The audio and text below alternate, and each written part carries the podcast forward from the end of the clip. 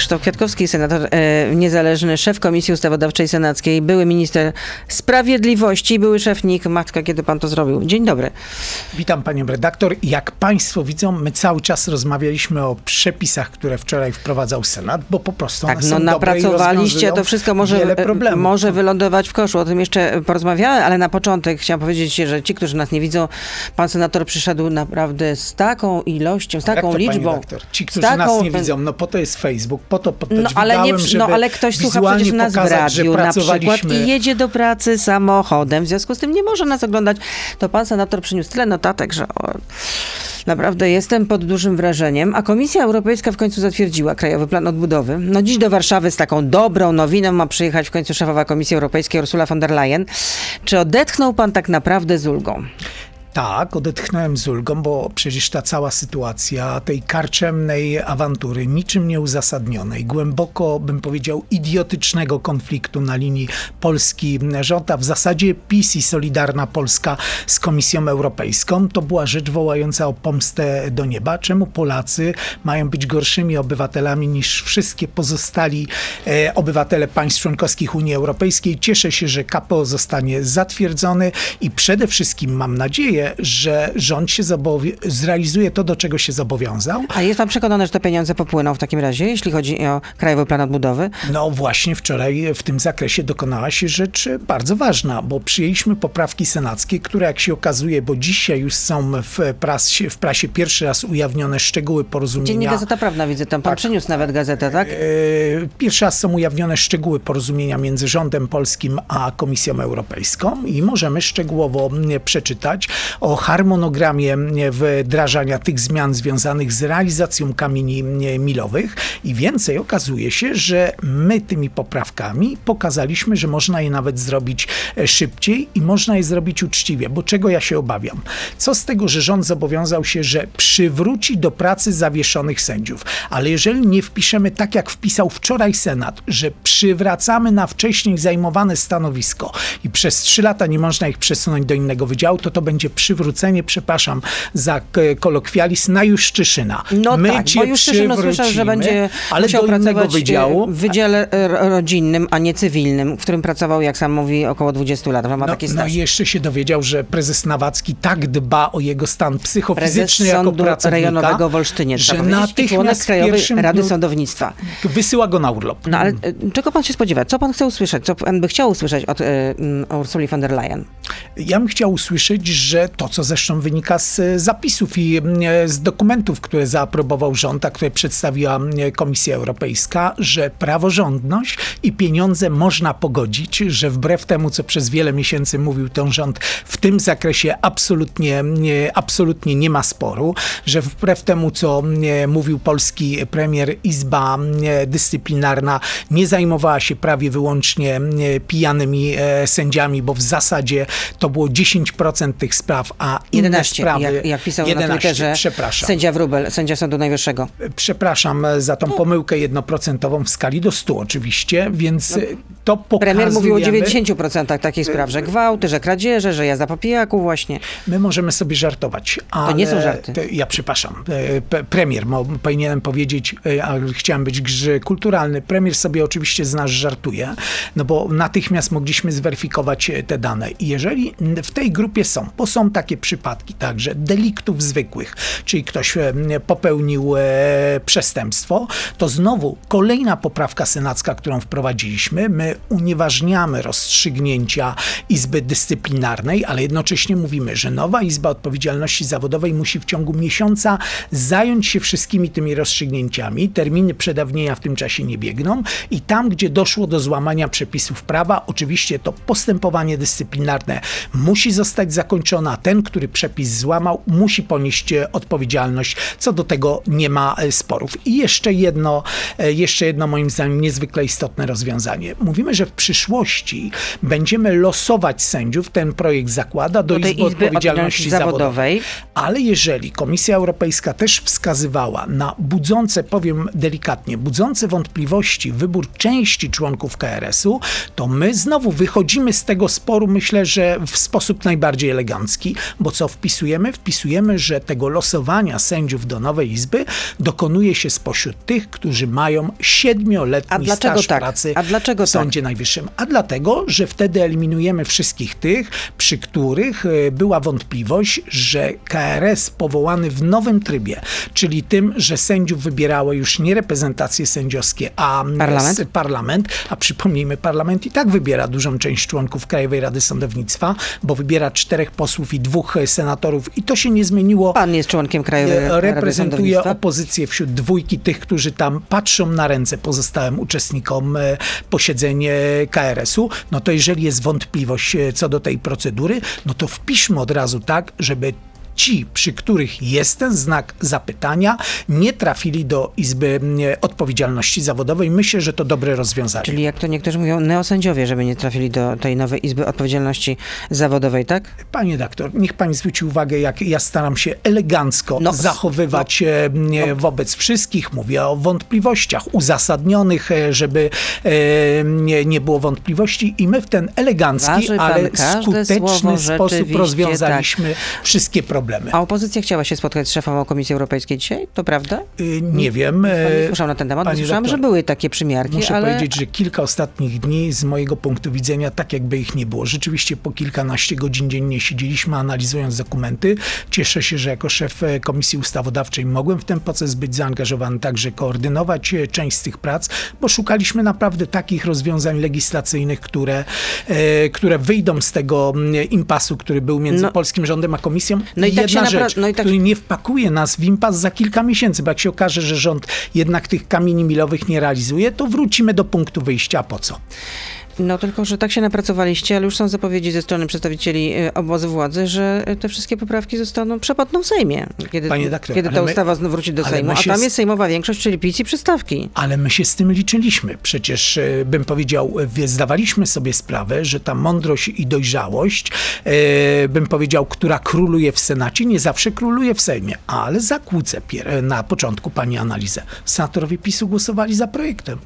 Na końcu było głosowanie jednomyślne. Cieszę się, że nasze argumenty trafiły do Czyli to senatorów pana PiSu. zdaniem jest jednak taka, taka zapowiedź, taka 97 jaskółka, że jednak dziewię- będzie wywrotka w Sejmie, tak? N- Nie, bo Znaczy, to że nie może będzie wywrotki w Sejmie. Nie, bo to może być e, jaskółka tego, że senatorowie PiSu w Senacie nas słuchali, ale nasz głos do prezesa Kaczyńskiego na Nowogrodzką mógł e, nie dotrzeć. Trochę się tego obawiam, chociaż starałem się z mównicy m, senackiej mówić jak e, najgłośniej.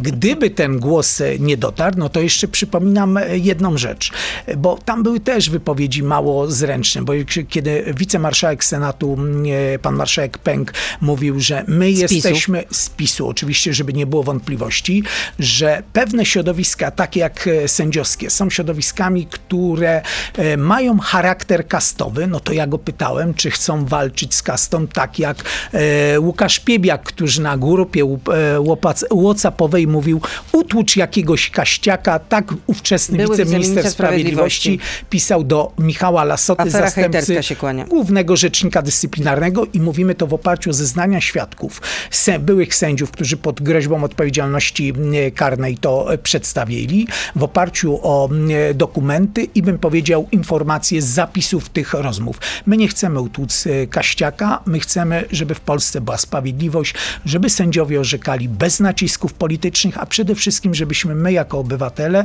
mieli przekonanie, że oni rozstrzygają sprawy, nie bojąc się, że ktoś im za tą sferę orzeczniczą wszcznie postępowanie dyscyplinarne. A proszę powiedzieć, to w takim razie, kiedy pana zdaniem te pieniądze popłyną do Polski? Na krajowy plan y, odbudowy. Ale tu harmonogram jest e, dosyć jasny. Ja nawet, żeby być precyzyjnym, 17 czerwca Rada Ministrów Finansów Unii Europejskiej zakładam, że formalnie zatwierdzi tą e, pozytywną opinię Komisji Europejskiej do naszego planu i to umownie mówiąc e, dzisiaj ogłoszone porozumienie i wtedy pierwsza wypłata będzie mogła nastąpić najszybciej jesienią tego roku, tylko znowu muszę wyraźnie zastrzec z informacji, które się dzisiaj pojawiły w prasie, te pieniądze nie będą uruchomione, jeżeli do tego czasu rząd nie będzie realizował kamieni milowych. Ale na się, szczęście... że To będzie taki ping-pong w takim razie. Nie, pani redaktor, no właśnie mamy wyjście z tej sytuacji, bo wszystkie kamienie milowe realizują poprawki senackie e, i ustawa, za którą zagłosowali również senatorowie PiSu i ja mam tylko cichą nadzieję, że za chwilę się nie okaże, że spotkają ich jakieś kary dyscyplinarne. E, Mam nadzieję na taką refleksję, że kiedy wypracowaliśmy rozwiązanie, gdzie nie będzie już tego ping-ponga, bo bym powiedział tak, czego ja się obawiam? Ja się obawiam, że będzie tak jak zwykle. Rząd powie, no my chcieliśmy, ale minister sprawiedliwości, bo tam są wymagane na przykład także kolejne działania w ramach struktury wymiaru sprawiedliwości. Powie, no ale przecież wszyscy wiedzą, że Przemysław em, Radzik, czy pan Lasota, czy Schab są tak niezależni Sędziowie. jako rzecznicy dyscyplinarni powołani przez ministra sprawiedliwości, że oni nas nie słuchają, nie realizują, bym powiedział, naszych przemyśleń uzgodnień z Komisją Europejską, wszczynają jakieś kolejne postępowania dyscyplinarne, a po co, jeżeli to możemy przeciąć w wyniku przyjęcia poprawek senackich. A czy prokurator powinien ścigać y, osoby tej samej płci, które zawarły związek małżeństwa za granicą? Ale o to już zapytam naszego dzisiejszego gościa, czyli Krzysztofa Kwiatkowskiego, senatora y, niezależnego. W części internetowej jesteśmy na Facebooku, na Radio ZPL, na YouTube, więc proszę zostać z nami. Beata Lubecka, zapraszam. To jest gość Radia Z. Gościem Radia Z, przypomnę, jest Krzysztof Kwiatkowski, także były minister sprawiedliwości, także był pan przez chwilę również prokuratorem generalnym, jeśli mnie pamięć nie myli, i był pan również szefem Najwyższej Izby Kontroli. Zanim Ale to- właśnie rozdzielałem tą funkcję Tak, ministra pamiętamy, sprawiedliwości prokuratora pamiętamy. generalnego i życie Pamię- udowodniło, że to była słuszna decyzja. Pamiętamy. Y, No, w tym tygodniu też dowiedzieliśmy się, że członkowie niezależnych sędziowskich stowarzyszeń całej Polski właściwie e, apelowali i do Komisji Europejskiej, i do Parlamentu Europejskiego, e, jeśli chodzi o sytuację sądownictwa w Polsce. I zwracali uwagę, że no, ta ustawa, jeśli chodzi o likwidację Izby Dyscyplinarnej w Sądzie Najwyższym, nie rozwiązuje sprawy, bo em, clue e, tego problemu i najważniejszym problemem jest e, upolityczniona Krajowa Rada Sądownictwa. No to powiedzmy, dlaczego Pana zdaniem Krajowa Rada Sądownictwa jest upolityczniona, bo rozumiem, że Pan się pod takim apelem by podpisał, gdyby Pan był y, mm, członkiem takiego e, stowarzyszenia sędziowskiego. Tu trzeba powiedzieć krótko, ale precyzyjnie. Oto to. Krajowa Rada Sądownictwa w przeszłości była powoływana, po pierwsze ma wirylistów, osoby, które są tam z automatu, minister sprawiedliwości, pierwszy prezes Sądu Najwyższego, prezes Naczelnego Sądu Administracyjnego. Po drugie ma reprezentację parlamentarną i tu nikt nigdy nie kwestionował zasad jej wyboru. Sejm wybiera swoich czterech e, przedstawicieli, czyli posłów, Senat e, dwie osoby. I już w tej części był ten czynnik, o którym tyle mówi PiS, jak to parlament nie ma wpływu na powołania, miał, ma i mieć będzie w tej części poselsko-senatorskiej. Ale co się stało? Gdzie był grzech pierworodny? Zmieniono zasady wyboru części reprezentacji sędziowskiej. W jakich okolicznościach to i pani, i ja, i nasi radiosłuchacze pomaga- pamiętają, sędzia Nawacki podpisuje sam sobie, to tylko jako jeden z e, przykładów, e, liczy podpisy, które wcześniej były e, wycofane. Pomijamy te wszystkie okoliczności, ale właśnie o listę wtedy... poparcia dla kandydatów do nowej Krajowej Rady Sądownictwa, którą wybrano w Dokładnie tak. 2016? Chyba 16, jeżeli pamiętam. I jeszcze jedna ważna Przed zakończeniem informacja. kadencji poprzedniej Krajowej Rady Dokładnie Sądownictwa. to jest kluczowe. Zakończono kadencję poprzedniego KRS-u. Chociaż konstytucja mówi wyraźnie, ile Dok- trwa kadencja ile trwa KRS. kadencja. 4 lata. I ja się powiem szczerze, wczoraj wzruszyłem, kiedy senatorowie PiSu mówili, że no jak to, ale konstytucyjne zasady pewnej trwałości, stabilności. Wy mówicie, że w przypadku Izby Dyscyplinarnej ci wspaniali fachowcy, którzy tam trafili, tych czterech czy pięciu prokuratorów, radców prawnych, adwokatów, no bo tam e, nie było, bym powiedział... Czyli chce e, pan powiedzieć, że Prawo i Sprawiedliwość traktuje konstytucję instrumentalnie, tak? Czy- Kiedy jest to wygodne, to się na konstytucję ja a jak nie, to mówi, a nie, Może- nie, nie w ogóle, my mamy swoje spo- ekspertyzy, z których wynika, że wcale nie została złamana konstytucja. Może w sposób nieuzasadniony zabrzmiałem ironicznie. Absolutnie nie było to moją intencją. Cieszę się z rozszerzania intelektualnego horyzontów i większej empatii wobec konstytucji ze strony parlamentarzystów PiSu. Ja takich słów jeszcze jakiś czas temu bym się nie spodziewał.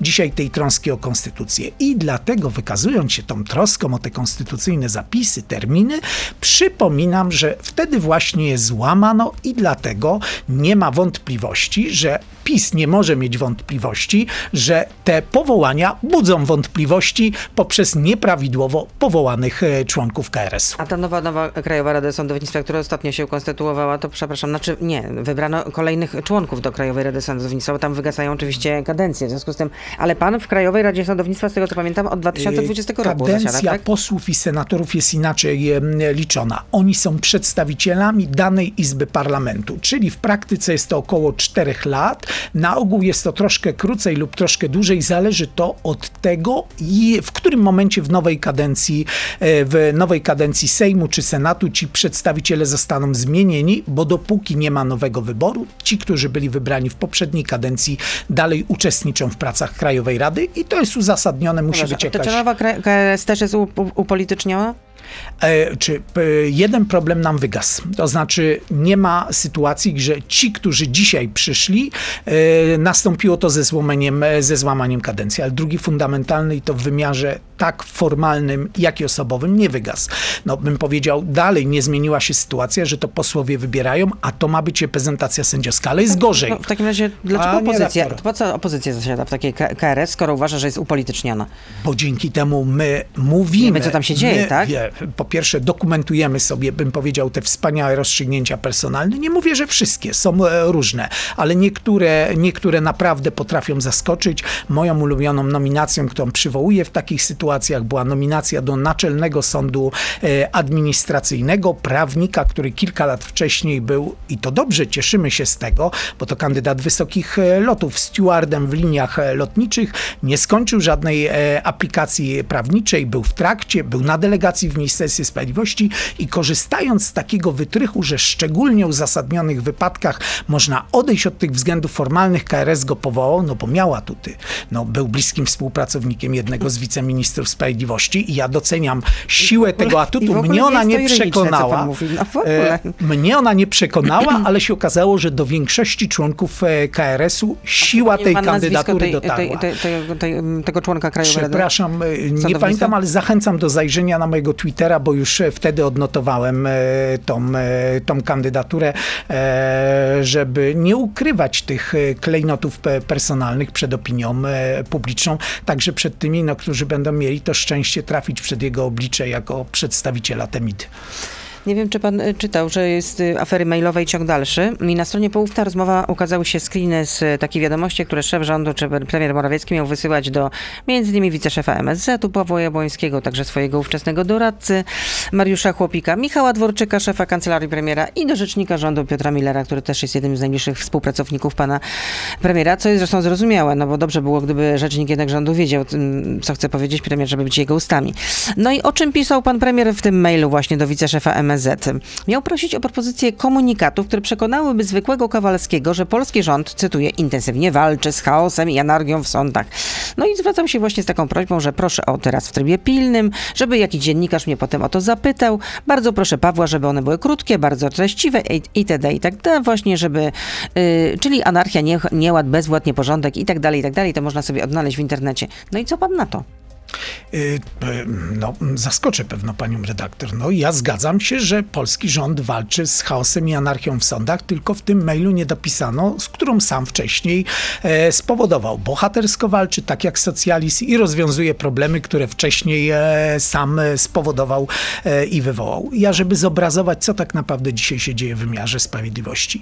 Kiedy w 2011 roku odchodziłem z funkcji ministra sprawiedliwości i spojrzałem dzisiaj na statystyki, ile obywatel czeka na rozstrzygnięcie swojej sprawy cywilnej, karnej, gospodarczej, pracy, ubezpieczeń No w ogóle w sądzie ile czeka na rozstrzygnięcie? Średnio dwa razy dłużej. No to muszę powiedzieć, że e, bez Jest to osiągnięcie. Jest to Przepraszam, bezmiar tych osiągnięć zalewa jak fala oceanu. A czy szkoda, że zalewa e, obywateli, bo wymiar sprawiedliwości ma funkcjonować z jednej strony transparentnie, bezstronnie. E, w tym zakresie wiemy, że mamy kolosalne problemy. O to stara się minister sprawiedliwości każdego dnia i jego rzecznicy dyscyplinarni. No a z drugiej strony także ta sprawiedliwość ma być w rozsądnym terminie. Na obu tych polach jest to jedna wielka katastrofa. Tylko ja mam drobną prośbę do premiera i jego współpracowników.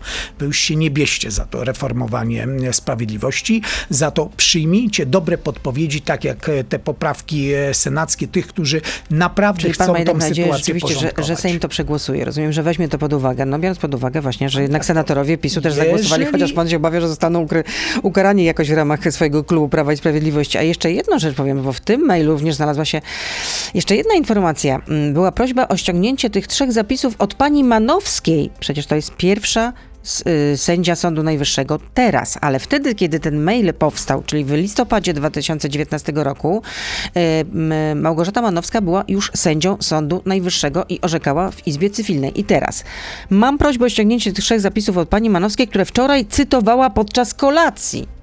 Znaczy, co to za kolacja? Czy premier był na tej kolacji? Sędzia Sądu Najwyższego też była na tej kolacji? Rozmawiali o jakichś zapisach? O co chodzi? Panie doktor, y, ale to przepraszam, że ja to powiem. Ja jestem zaskoczony pani zaskoczeniem, że prezes Kaczyński jeździ na pierogi do y, prezes No Trybunału pierogi. Konstytucyjnego. No ale do obiady, No, Na obiady. No ja podałem przykład, bo słyszałem właśnie, że e, prezes Przyłębska robi doskonałe pierogi. Tak, w parlamencie jest taka informacja. Nie wiem, czy prawdziwa, nie, nie miałem nigdy zaproszenia. E, A lepienie pierogów to naprawdę jest trudna sprawa. Nie, ale to my już Czy wymaga się- pewnej sprawności? to my już się do, e, bym powiedział, kontaktów między przedstawicielami szeroko rozumianego wymiaru sprawiedliwości Trybunał Konstytucyjny to sąd. Tylko o charakterze konstytucyjnym przyzwyczailiśmy, że te linki kulinarno-polityczne są e, bardzo, bym powiedział, bogate. E, no i to dołącza się do No dobrze, ale my takiego... sobie to trochę tego, z, tego śmieszkujemy. No ja sobie z tego trochę Nie, śmieszkuję. ja, panie ale to nie jest chyba jednak, Panie to jest jednak sprawa poważna. chciałbym być dobrze zrozumiany. Czy przedstawiciele władzy sądowniczej powinni się prywatnie spotykać Panie z redaktor, przedstawicielami władzy wykonawczej? Ja oczywiście tak yy, troszkę ironizowałem, ale rzeczywiście jest to ogromny problem, bo bym powiedział, ja nie znam szczegółowej treści. My wczoraj skończyliśmy późno Mówił wieczorem. pan, tak. Moje przekrwione oczy to nie wynik hulaszczego trybu, e, hulaszczego Nie, trybu życia, Nie, nie tylko rzeczywiście tej intensywnej pracy w ostatnim czasie. Ale jeżeli rzeczywiście by miało dojść do sytuacji, że e, pani sędzia Manowska przepraszam, współprzygotowywała, przedstawiała, Doradzała coś. doradzała tezy, jak opisywać e, chaos w wymiarze sprawiedliwości, którą ten rząd spowodował, no to jest to rzeczywiście sytuacja, która absolutnie nie, nie powinna mieć miejsca. Ja na tym etapie mówię ostrożnie, bo na razie oczywiście e, mamy informacje z, e, z chociaż te informacje, które do tej pory często się potwierdzały, które były z tak zwanej skrzynki mailowej ministra Dworczyka ujawniane. to ma zawsze tłumaczenie, że to po prostu, jeśli w ogóle o tym rozmawiamy i w ogóle to komentujemy, to znaczy, że wpisujemy się w kremlowską propagandę. No. z pokorą e, przyjmujemy te argumenty, że od wielu miesięcy chyba jednak najbardziej wpisywał się w tą kremlowską propagandę minister Dworczyk, rozsyłając takie maile, które dzisiaj jak No e, przecież ktoś się czytamy... miał włamać na jego skrzynkę, no nie słyszał pan. E, panie redaktor, no problem nawet nie jest z wła- Hakerzy, no hakerzy, za którymi stoi Problem Kreml. nawet nie jest e, z włamaniem. Problem jest, co w tych mailach jest, jakie są e, jej treści. No, przepraszam, nie stawiajmy e, e, tutaj wozu pan też przed nie słyszał, koniem. że nie wiadomo, czy, które są prawdziwe, a które nie są prawdziwe. Olimpia pyta, czy zamierza pan podjąć jakieś kroki w związku z ujawnieniem maili informacji, że sędzia Manowska w czasie kolacji doradzała politykom PiS i to w sprawach, które były i są w Sądzie Najwyższym? E, Zamierzam... Może jakaś interpelacja? E, Pytanie? Nie, interpelacja nie, ale m- myślę, że jako przedstawiciele Senatu, no jedynych dwóch przedstawicieli wraz z senatorem e, Zdrojewskim, e, zasiadamy w Krajowej e, Radzie Sądownictwa i to jest e, forum, w którym rzeczywiście e, tą kwestię powinniśmy poruszyć. Na to forum. Senatu, tak? Padnie pytanie. Forum Krajowej A, na e, forum Rady Krajowej, tak, Sądownictwa, no, tak. gdzie reprezentujemy Senat. Przepraszam. To- E, Bo Bo w Krajowej Radzie Sądownictwa również zasia- zasiada sędzia Manowska. Tak, jest pierwsza prezes e, Sądu Najwyższego, członkiem e, To KS-u. ją zapytać w takim razie?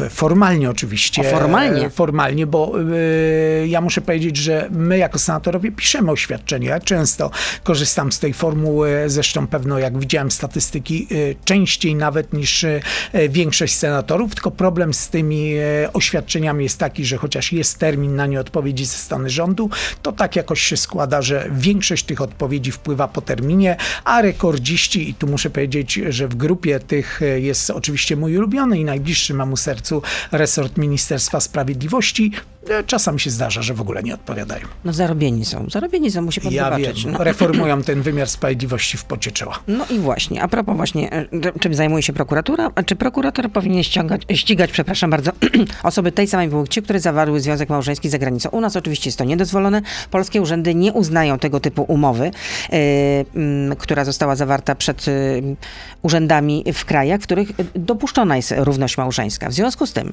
czy u nas prokurator powinien zajmować się takimi osobami? E, Oczywiście, że nie powinien. Teraz już nie będzie ironii, nie będzie, bym powiedział, e, sympatycznego e, dystansu i żartów. Co to jest? Przepraszam. W Polsce jeszcze nie ma Mówi tych... to były prokurator generalny. E, e, oczywiście. Przepraszam.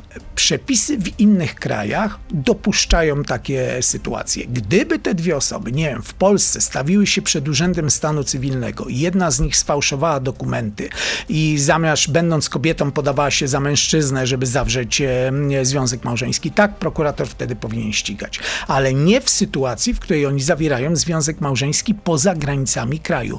To jest sytuacja kuriozalna. Jestem ciekaw, w oparciu o jakie przepisy prokurator wszczął postępowanie, e, postępowanie w tej sprawie. Moim zdaniem natychmiast powinno być zakończone. Zakładam, że ono dzisiaj jest na etapie tak zwanego postępowania sprawdzającego. To jest pierwsze 30 dni od podjęcia e, decyzji i zakończy się ze stwierdzeniem, że nie było podstaw e, prawnych do jego prowadzenia, aczkolwiek potrafiła mnie prokuratura w ostatnich latach wielokrotnie zaskakiwać. Tym razem liczę na miłe zaskoczenie, a nie na niemiłe. Powiem dlaczego. To jest naprawdę taka sytuacja, w której my dużą grupę społeczeństwa, która w Polsce jest, już i tak wydajemy im znać, odczuć i budujemy takie poczucie, że są ci gorsi. Nie wtrącajmy się w ich życie, niech je układają tak, jak e, uważają za stosowne. Nie łamią przepisów prawa, nie robią nikomu e, krzywdy.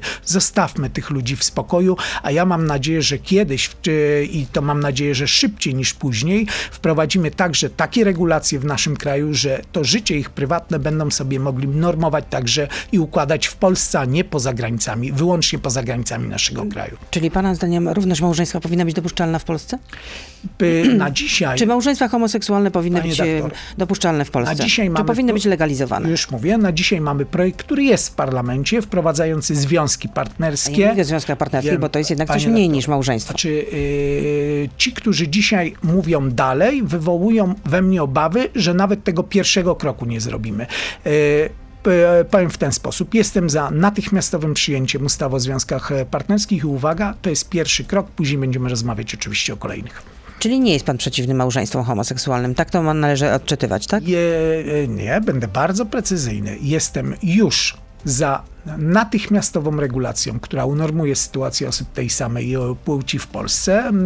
e, Związki partnerskie? Tak jest, różne regulacje prawne w tym zakresie i jestem za natychmiastową rozmową do tego projektu ustawy, który już jest w parlamencie, bo on jest od kilku Ale czy może pan powiedzieć, tak, jestem za, za małżeństwami homoseksualnymi. Powinny być dopuszczalne w Polsce.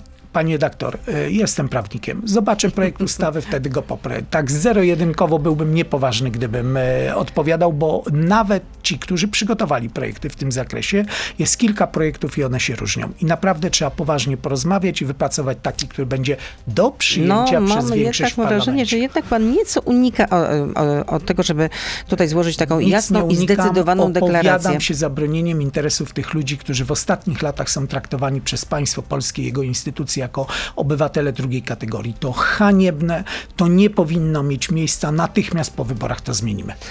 Jeszcze tylko gwoli wyjaśnienia, bo nie wszyscy muszą o tym wiedzieć, dlaczego w ogóle zadałam panu takie pytanie, ponieważ e, no, para popularnych w sieci gejów e, Jakub Kwieciński i Dawid Mycek pięć lat temu zawarli związek małżeński właśnie na e, portugalskiej wyspie Madera. Mm, Na Maderze to jest właśnie, znaczy w Portugalii związki, znaczy małżeństwa homoseksualne są, jak, są dopuszczalne, są zalegalizowane. W związku z tym mm, w tą piątą rocznicę mm, zawarcia tego związku małżeńskiego no, zapukał prokurator, czy też, nie wiem, wysłał pismo ż- i w piśmie stwierdzono, w piśmie stwierdzono, że małżeństwo jest nielegalne i że prokurator nie zgadza się na jego uznanie przez polski sąd.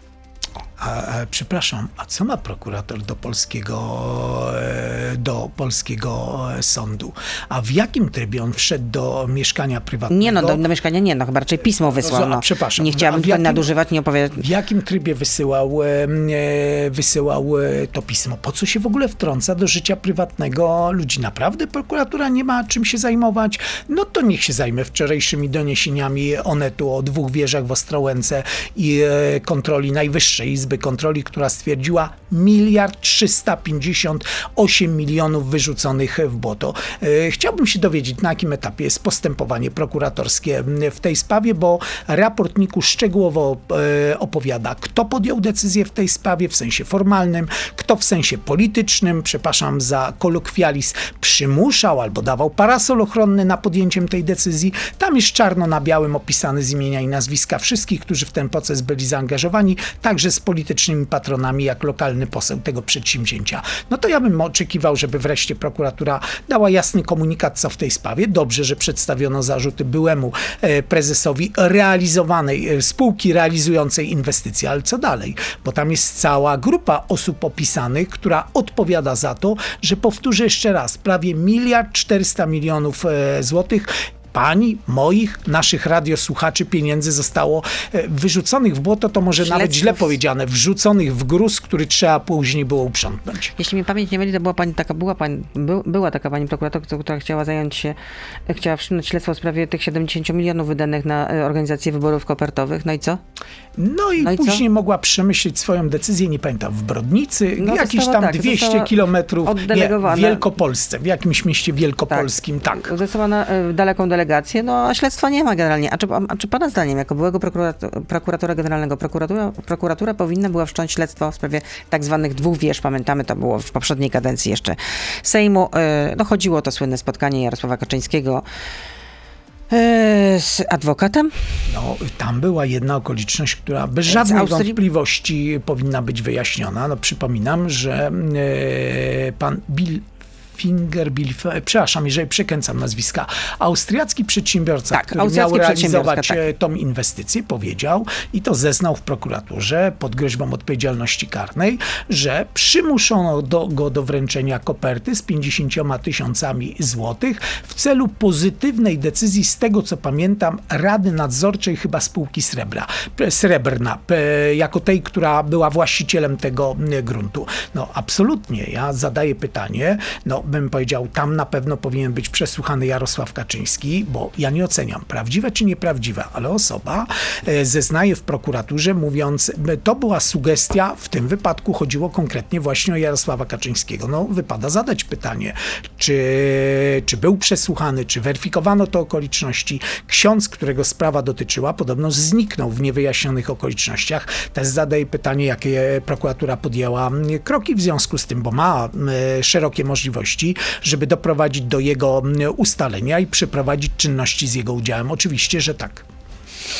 Pytanie od słuchacza. Robert pyta, jak ocenia pan prośbę odebrania części zadośćuczynienia za 5 lat niesłusznego skazania mm, mm, pani Anny Jakubowskiej, uczestniczki Powstania Warszawskiego, weteranki e, Powstania Warszawskiego, bohaterki Powstania Warszawskiego. Z jednej strony e, no, prokuratura chce zmniejszyć właśnie te pieniądze w ramach zadośćuczynienia, a z drugiej strony na przykład e, mm, Centrum żebym tutaj nie powiedziała, e, powiedziała, była precyzyjna, Centrum Obsługi Administracji Rządowej planuje wydać ponad 7 milionów złotych na remont bazenu, basenu w rządowym ośrodku na Warmii. Znaczy to nie jest skandal, pyta pan Robert. Pani Aniu, czuję Nie. się jakoś związany.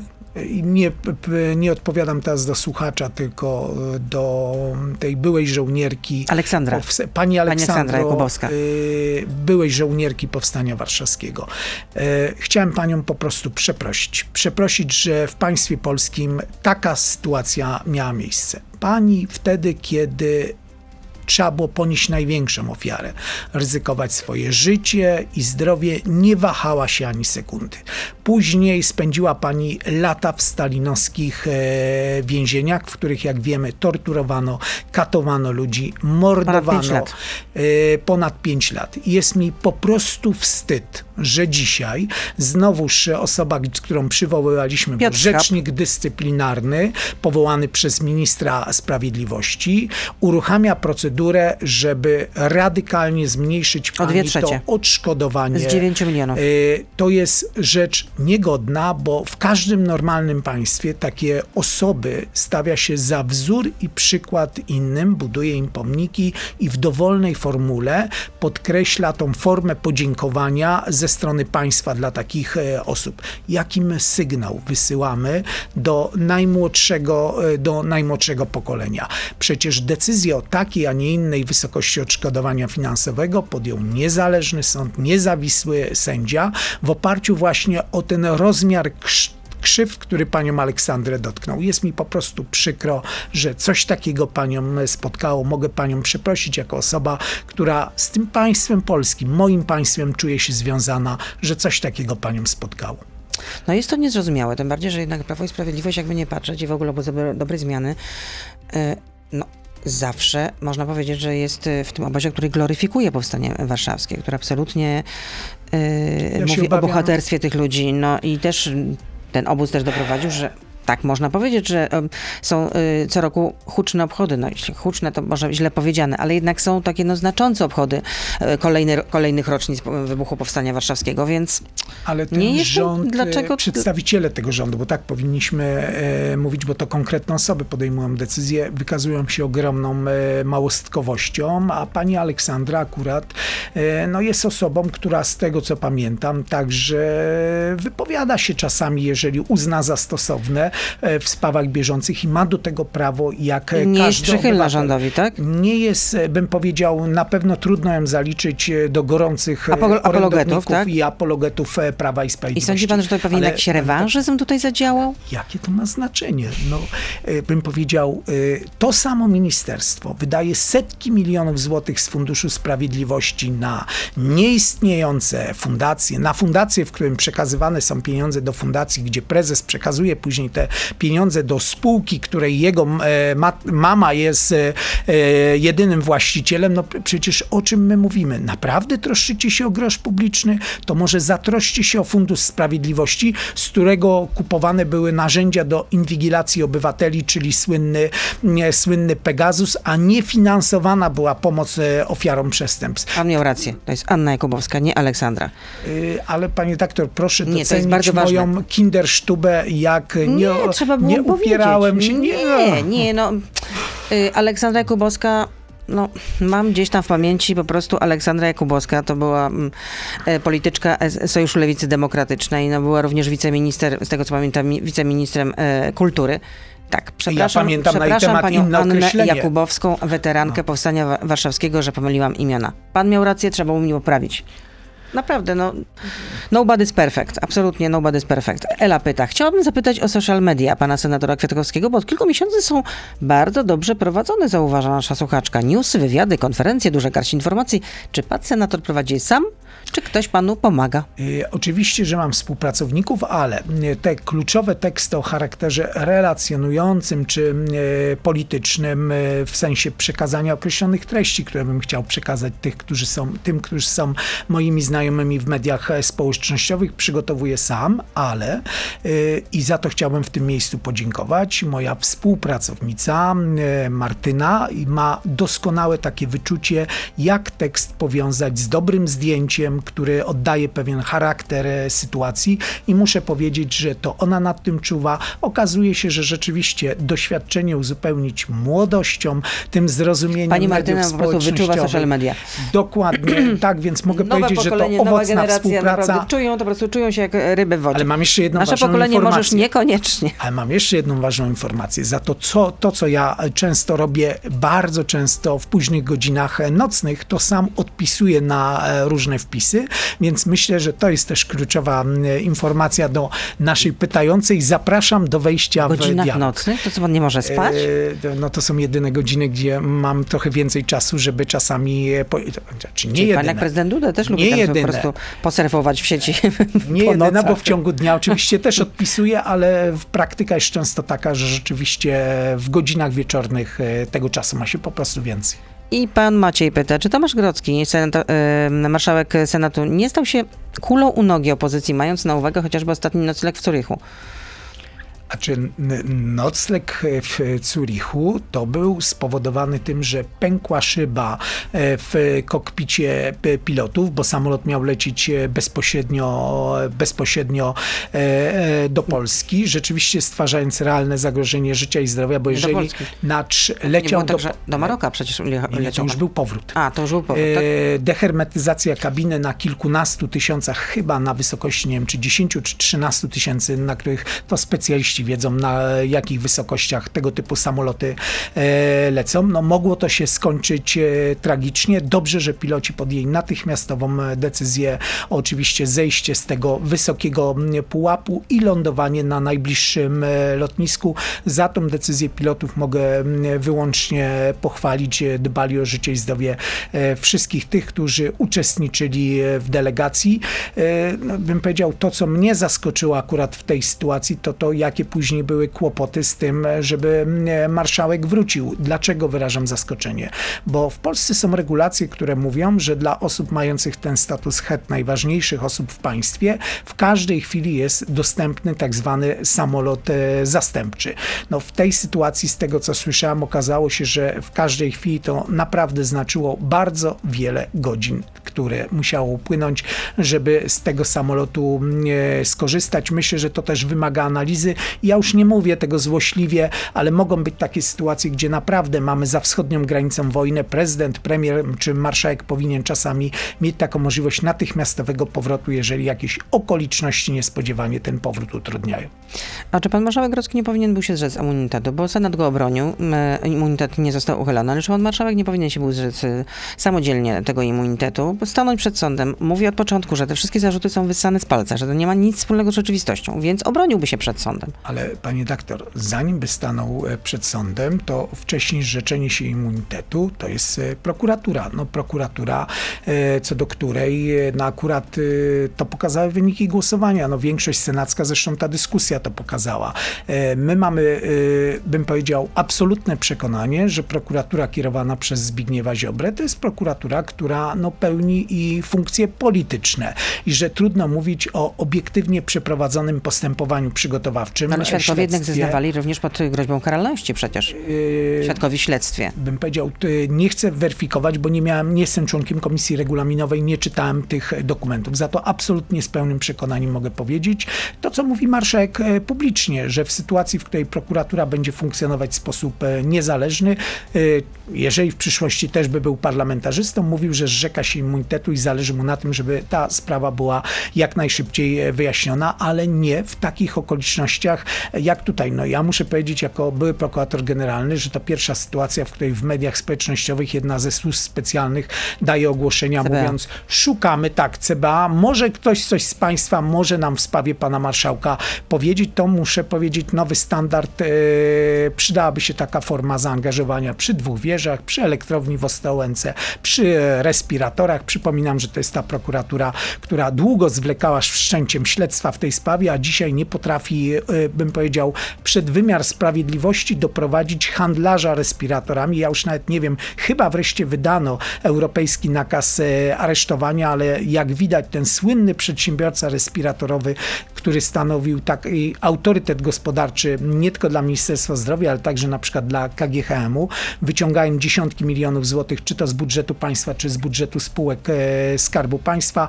Okazało się, że zniknął jak kamfora, wtedy był wiarygodny, a teraz ta wiarygodność wyparowała.